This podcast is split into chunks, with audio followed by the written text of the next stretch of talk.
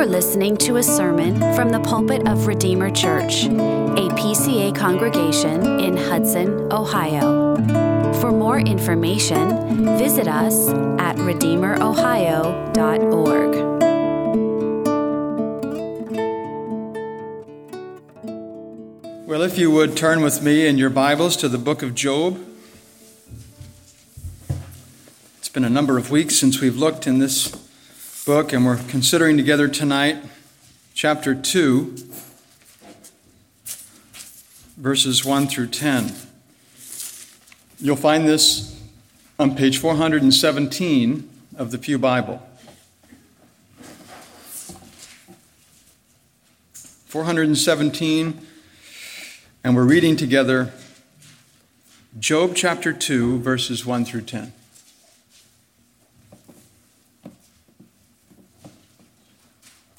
Hear the word of God. Again, there was a day when the sons of God came to present themselves before the Lord, and Satan also came among them to present himself before the Lord. And the Lord said to Satan, From where have you come? Satan answered the Lord and said, From going to and fro on the earth, and from walking up and down on it. And the Lord said to Satan, Have you considered my servant Job? That there is none like him on the earth, a blameless and upright man who fears God and turns away from evil. He still holds fast his integrity, although you incited me against him to destroy him without reason. Then Satan answered the Lord and said, Skin for skin. All that a man has, he will give for his life. But stretch out your hand and touch his bone and his flesh, and he will curse you to your face. And the Lord said to Satan, Behold, he is in your hand, only spare his life. So Satan went out from the presence of the Lord and struck Job with loathsome sores from the sole of his foot to the crown of his head. And he took a piece of broken pottery with which to scrape himself while he sat in the ashes. And his wife said to him, Do you still hold fast your integrity? Curse God and die. But he said to her, You speak as one of the foolish women would speak. Shall we receive good from God and shall we not receive evil? And all this Job did not sin with his lips. Job is a believer, and he is a devoted worshiper who had been richly blessed. And neither his privilege, nor his position, nor his prosperity had blinded him with pride or presumption. He had embraced the faith in good conscience. He had served the kingdom of God in his generation, and he had worshiped the Lord. And when God held the council with the heavenly court, he had addressed the devil. In chapter 1, he said, Have you considered my servant Job? But Satan, the adversary, accused Job of being a believer in name only. Does, God, does Job fear God for no reason?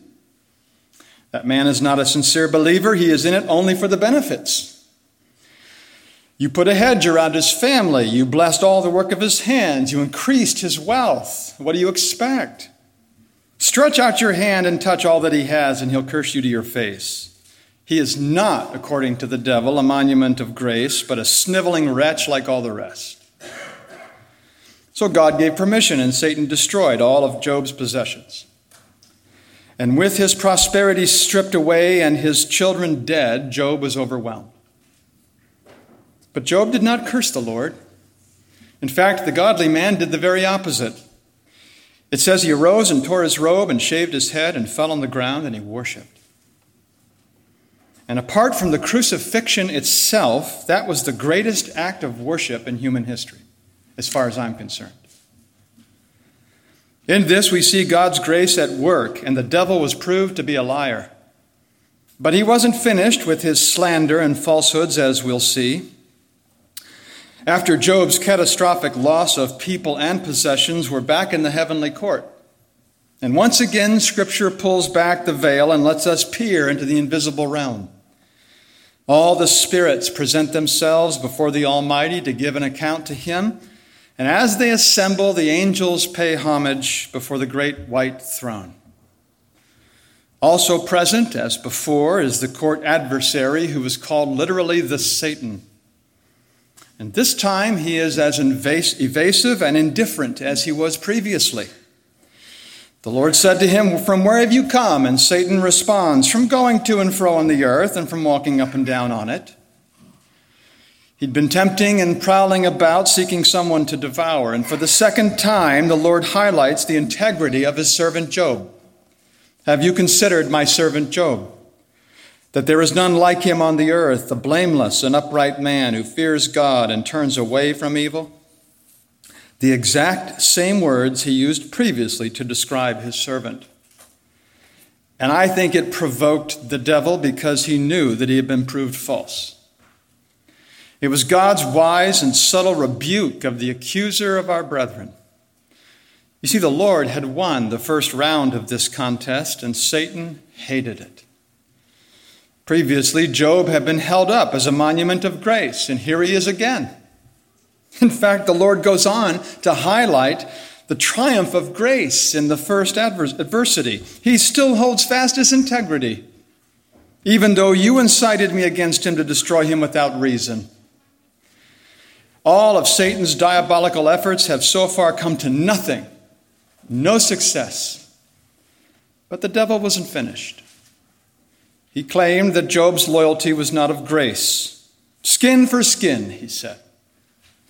All that a man has he'll give for his life, but stretch out your hand and touch his bone and his flesh, and he'll curse you to your face.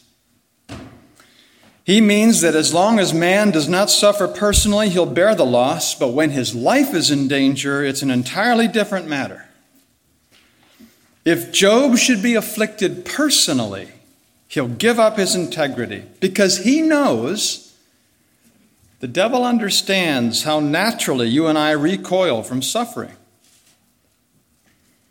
Matthew Henry does say self love and self preservation are powerful principles in the heart. Is there anyone here who has not felt the terror of gasping for air underwater when you've been down too long? That's why lifeguards have to be trained. Drowning men freak out. They're superhuman in their strength almost. Most, if not all, view their own lives as precious and worth saving, so affliction and pain and suffering have great leverage with the soul. And here the devil is claiming that Job values his life more than he values the Lord. But the psalmist says, Your steadfast love is better than life. And as Job endures this difficult trial, he'll prove the truth of that statement. You see, throughout the history of the church, the martyrs have affirmed that truth. Your steadfast love is better than life. But Satan continues to scoff at the notion of God's grace at work in Job. He's a fraud, he's a hypocrite. He doesn't love you as much as he loves his own health. For reasons known only to him, God allows the devil to assault Job. Behold, he's in your hand, only spare his life. Eager to triumph, of course, the devil strikes Job with loathsome sores over all his body. And we don't know the exact nature of the disease, but we do know that it was ugly and painful. It sounds like he had severely inflamed boils, maybe some type of severe leprosy. So profusely did those sores ooze that he had to constantly scrape away the pus. And he sat on the ash heap outside the city as an outcast from society. So painful, so ugly, so disgusting was his disease that nobody could stand to be near him. And thus we see that he who was wildly rich became exceedingly poor, like the Savior in whom he trusted. And at that point, Job's wife enters the scene and offers her own assessment. Do you still hold fast your integrity? Curse God and die. In other words, you may as well renounce your faith in God since you're, you're benefiting so little by it. It's not doing you any good. Why carry on? The pain and suffering is far too great. It's intolerable. Just end it. In effect, what she was advising was either suicide or euthanasia. You take your pick. But you see, man has not been given authority to determine his own death. That decision belongs to God because He's not only the author, but He is the finisher of life. Paul says he works all things according to the counsel of his will. And the exalted Lord Jesus is the one who has the keys of death and Hades. He alone has authority to open and close the door to the next world. Job's wife advised renouncing the faith and usurping his authority. But I want to pause for a moment. I want to consider her trials before we treat her too harshly. I mean, this woman had suffered almost as much as Job, everything but his disease. And yet, even his physical affliction had serious implications for her. She was obliged to care for him. She bore the social stigma with him. Her heart, I'm sure, ached for him. And we can't minimize the misery of Job's wife because her suffering was intense. Many godly women have entertained doubts because of far less suffering. So let's not be too harshly critical. She was Job's closest companion, and she posed a serious threat. No one on earth was nearer in relation to Job than her. Like Eve in the Garden of Eden, she was prompted by Satan to tempt her husband. And the devil attacked her when she was most vulnerable, and he capitalized on her misery and grief. She was angry. She was angry with God. Ten of her children, all of her children, were dead. And this kind of vehement emotion has characterized many of God's servants, as you know. David, how long, O Lord, will you forget me forever? Jeremiah, O Lord, you've deceived me, and I was deceived. Habakkuk, O Lord, how long shall I cry for help, and you will not hear? So, Job's wife is not unique in her reaction to the misery of her affliction. However, what she said was wrong. It was an affront to the Most High, and in time I believe she would repent or prove that she had let go of the faith. And in trying to lead his wife to repentance, Job responds with true wisdom. He says, You speak as one of the foolish women would speak. Shall we receive good from God, and shall we not receive evil? And I want you to notice that he said she spoke like a fool. He did not say that she was a fool.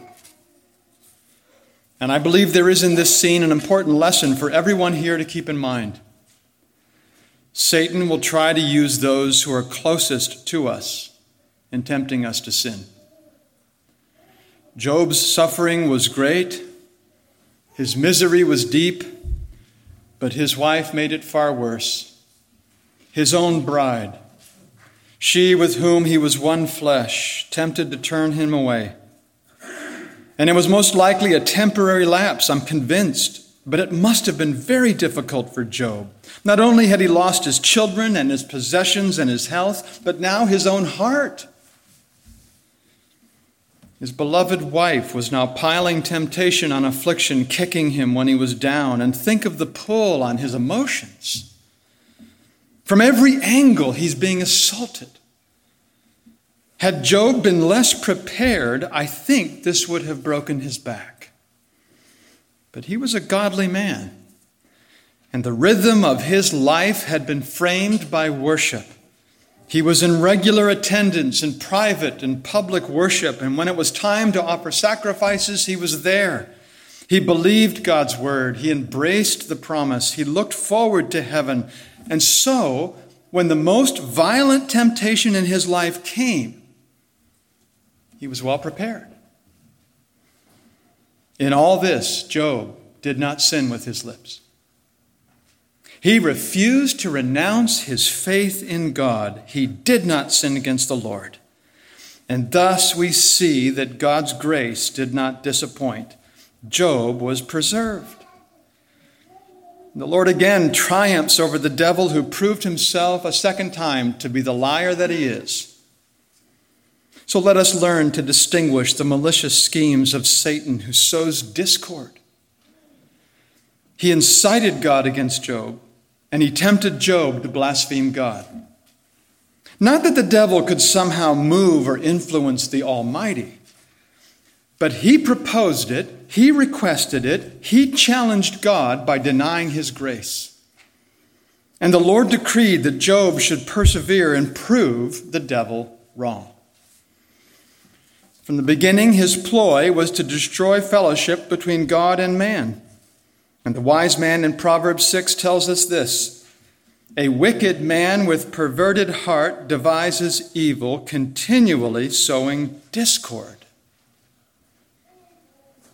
Such a man resembles his father, the devil, subtle, malicious, hateful. That's the nature of evil. It breaks fellowship, it disrupts harmony. It spreads strife and separates close friends, according to Proverbs 16. It causes division. That's the devil's work. And that which the Lord himself hates most. Of the seven things that are an abomination to God in Proverbs 6, this is the worst one who sows discord among brothers. That's the worst. Psalm 133 says unity among brothers is pleasant. The flip side, discord is a source of great misery. Paul says in Romans 16, I appeal to you, brothers, to watch out for those who cause divisions. Avoid them. Evade fellowship with them, lest you be infected by them. A little leaven leavens the whole lump, and they're pernicious. Sowing discord is one of Satan's most dangerous and effective schemes, and therefore we have to strive in our efforts to protect the harmony of the church. I urge you to walk in a manner worthy of the calling to which you've been called, with all humility and gentleness, with patience, bearing with one another in love, eager to maintain the unity of the Spirit in the bond of peace. You see, unity is worth preserving. And if necessary, taking pains to maintain it. The devil will do his utmost to divide and sow discord so together we affirm the essentials, but we can't expect to agree on everything. We're not going to. So we exercise humility with one another. We exercise gentleness and patience and forbearance with one another. Matthew Henry says, Many slender twigs bound together become strong. A lot of slender twigs in this congregation, but together we're strong. We may be of different lengths and strengths and thicknesses, but we're bound together by Christ. But let us also, secondly, learn to believe Scripture and interpret providence in this light. And we've looked at this before, but from Job's perspective, these horrible afflictions were strange and confusing. He believed in God, he embraced the promise, he was saved by grace. So, how could so many bad things happen to such a good person? Oh, he knew he was a sinner in need of forgiveness. That's why he offered sacrifices. But he trusted in a good God who cares for him, protects his people.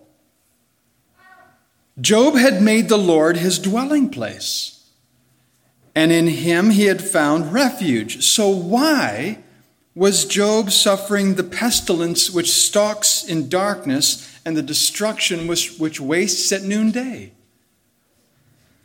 Could it be that God was somehow reneging on his promises?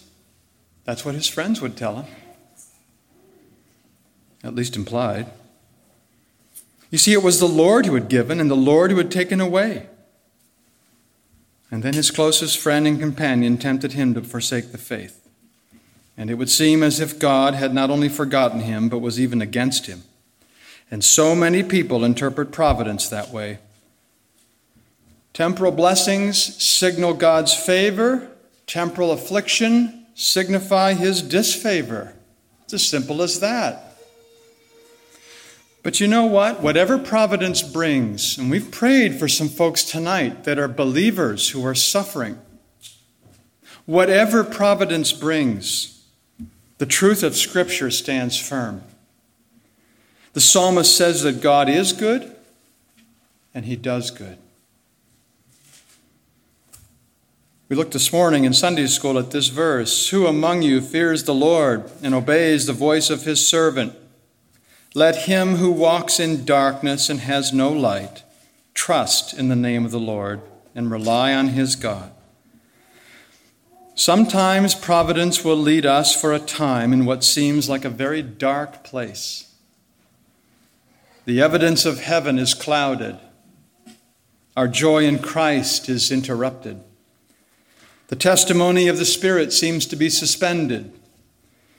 And in the midst of such a season as that, God says, Trust in the Lord. He's good and He does good. I agree with John Stott. He says, faith is learning to trust God in the dark, in unknowing, in apparent failure. Faith is what God gives us to help us live with uncertainties. So let's learn to believe Scripture and interpret providence in the light of what God has revealed. And then let's learn from this how temptations bring to light hidden weaknesses. You know, in the days of our health and prosperity, we're able to put our best foot forward. You're young and vigorous. But when adversity strikes, like Job's wife, unsubdued sin is exposed. How often does human prosperity lead to presumption? We're so prone to it. Like the rich man, soul, you have ample goods laid up for many years. Relax, eat, drink, and be merry. He was a fool because he didn't realize that his soul that night would be required. He was overconfident in the day of prosperity and unprepared for adversity. I believe this was the case with Job's wife. She was unprepared for the trial ahead. Obviously, Job was more mature than his wife, though both of them were believers. And as a blameless and upright man, Job helped his wife to see the truth. She had some unsubdued sins that had been hidden and now exposed. David himself admits that his own corruptions have been exposed this way. Psalm 30, he says this As for me, I said in my prosperity, I shall never be moved. You hid your face. I was dismayed. After years of prosperity, David had grown secure and overconfident. He rarely, if ever, thought of ill health or military defeat. He was a winner, after all. Like many of us, he never dreamed of his prosperity would languish. But when God hid his face, David was dismayed and his unsubdued sin was exposed. You know, it's been said that trials not only forge good character, but they also expose bad character. They help believers to see what needs work and to address weaknesses. We recognize the danger of overconfidence in the days of prosperity. It renders us vulnerable to the snares and temptations of presumption, so we keep in mind the fact that we're transient, we're temporal, we're made of dust. He knows our frame. But then finally, I want to close with this. We ought to rejoice in the doctrine of perseverance, or better yet, the preservation of the saints. I think Job is set forth in Scripture as a prime example of preserving grace. Satan threw at him everything he had, and the man did not sin with his lips. He did this not because he was strong, but he did this because God is gracious. He was kept by the power of God through faith unto salvation. And the Lord supports his people through the most difficult trials, the worst of all is death. I've called you by name, you're mine. When you pass through those waters, I'll be with you. And through the rivers, they shall not overwhelm you. When you walk through the fire, you shall not be burned, and the flame shall not consume you, for I am the Lord your God, the Holy One of Israel, your Savior. You see, Job is a lesson in preservation, and he also dimly reflects the Lord Jesus himself. Because in every respect, he was tempted as we are, and yet without sin. Christ never sinned with his lips. He never sinned in thought, word, or deed. He persevered to the greatest of all sufferings so that we might live. And the devil threw at him in the wilderness and in the garden and finally on the cross everything he could think of. And the Lord Jesus stood firm. As the second Adam, he obeyed the word of God. I believe Job points forward to the great suffering servant who died on the cross, the one who was despised and rejected by men, a man of sorrows and acquainted with grief.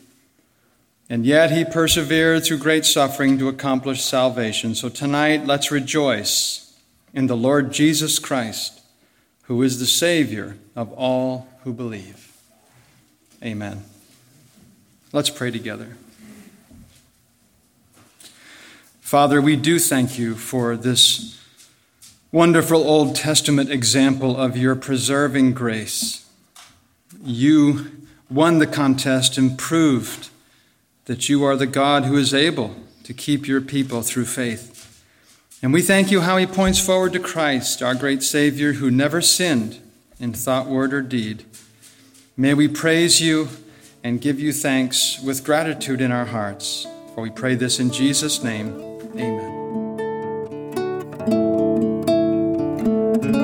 Thank you for listening. For more information or to connect with us, visit us at RedeemerOhio.org.